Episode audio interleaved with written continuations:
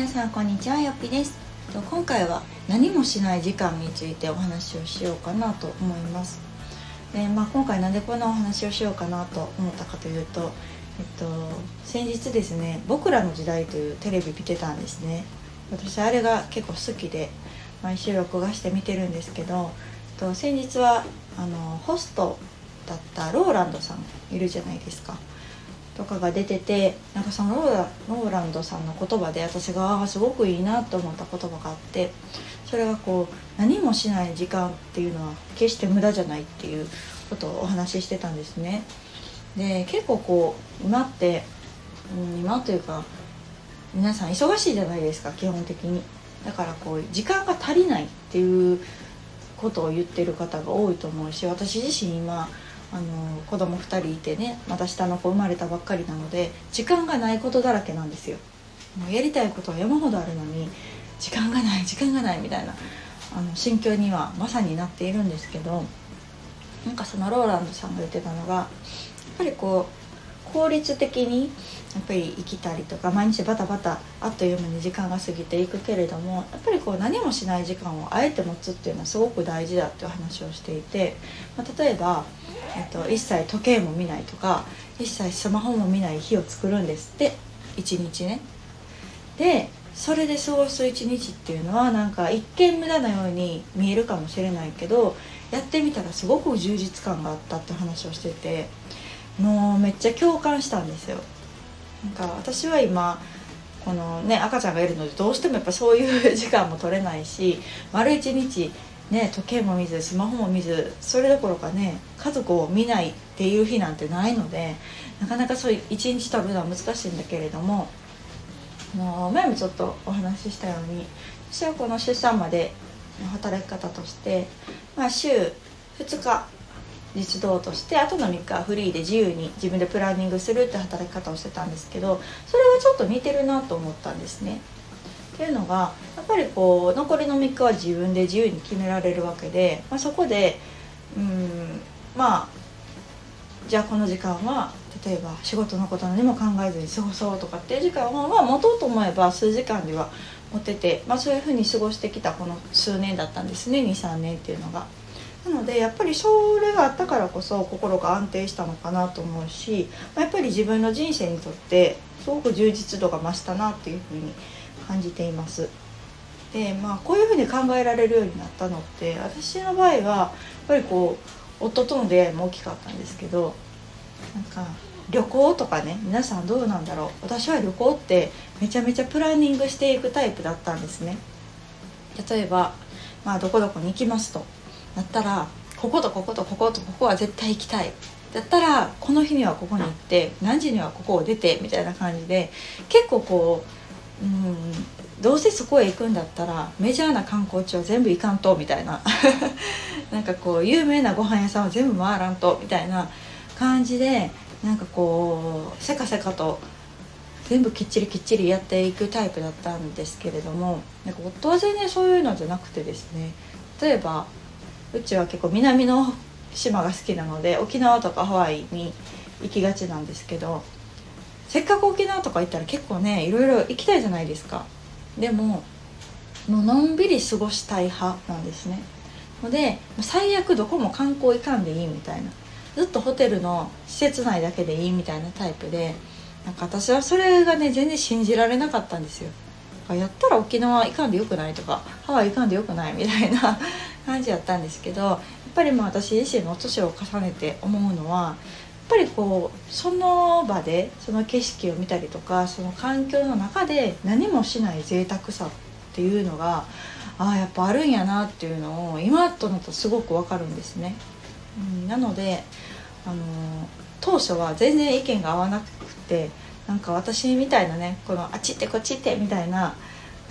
こう旅のスタイルをねなんかスタンプラリー型やなとか言われてたんですよ。失礼な話でしょ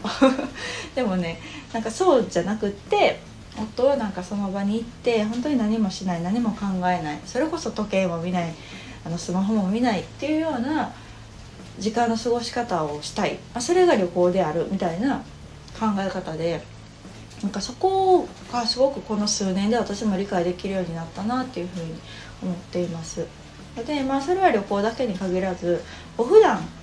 の生活にも同じことが言えるのかなと思ってやっぱりこう毎日毎日予定が入っててでこの日はあれでこれはあれで何時にはここを出てみたいな感じが、まあ、好きな人はもちろんいいんですけどなんか私は多分ね違うんだろうなって思ってます。ただあの前の教員時代は前者のような生き方をしてたんですね。それこそ分刻みで予定があって何時には会議で何時には授業で何時には打ち合わせでみたいな感じで毎日生きてたんですけどやっぱりこの今みたいな緩い生き方に変えてからは一日一日がすごく長く感じたりとかなんか毎日違う一日を生きてる感があるんですね。そうそう。なんか生きてる感があるんかな。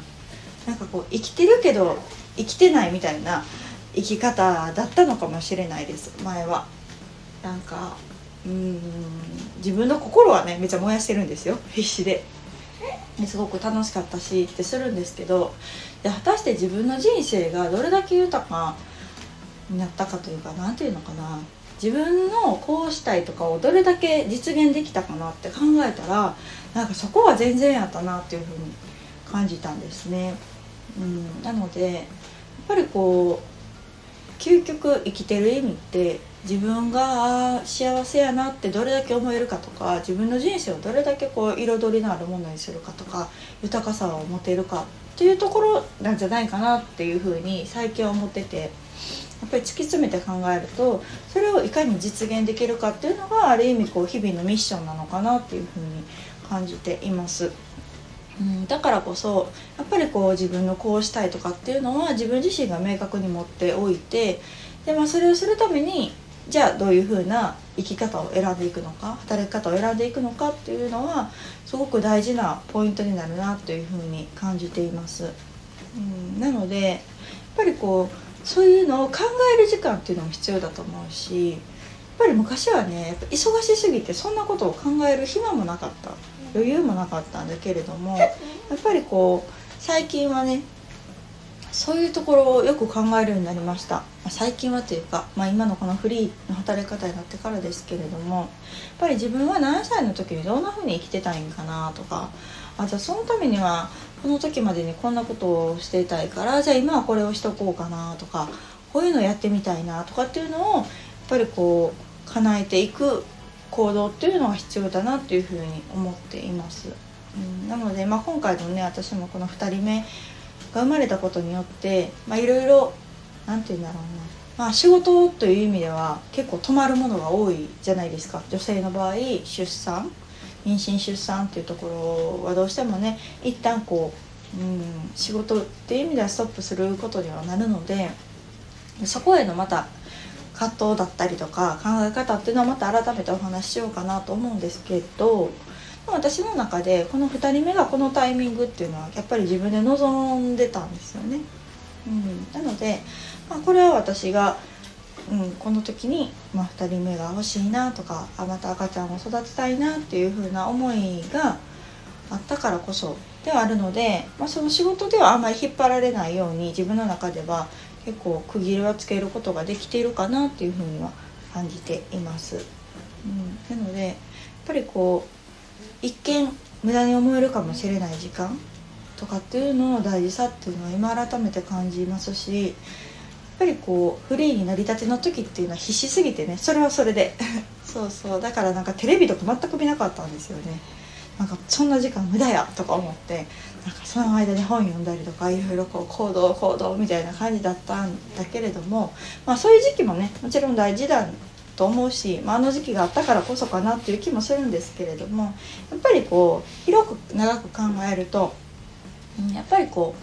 ふっと息抜きする時間っていうのはすごく自分を保つためにも大事だし、まあ、次の何かを考えるためにも必要不可欠かなと思うので今はこうあえてダラダラする時間を持ったりとか今なんてね下の子赤ちゃん抱きながら私どんだけテレビ見てんねやろと思うぐらい YouTube とかねあの Amazon プライム見まくってるので なんかまあこれが昔の私ついこう23年前の私だったらもう無駄としか感じなかったような時間を今過ごしているんだけど、うん、でもなんかそれがうん、いいリフレッシュになったりとかなんか今はそういう時期なのかななんて思って私は過ごしています。のであの本当に効率効率を求めがちな今の世の中ですけれどもやっぱりこうもっとね自由に自分の好きなことに没頭できる時間っていうのもないねなかなか贅沢な話だと思うしやっぱり何も考えずにぼーっとするからこそ出てくるアイデアとかも考え方とかねあったりするのかなと思うのでなんかそういう時間を大事にしていきたいと思うし、うん、もし「あ私また今日は何もできひんかったわこんなことしちゃったわ」とかって思ってる方がいたらなんかそれはそれで必要なのかもよっていうことをお伝えしたくて今日はこんなお話をしてみました私もさっきもね抱っこひもしながらご飯作ったりとかあまた泣いてきたらテレビ見ようみたいな感じでもうなんか適当にフラフラっと生きてますがまあそれも今の時期に必要なことかなと割り切ってやっています。はい、というわけで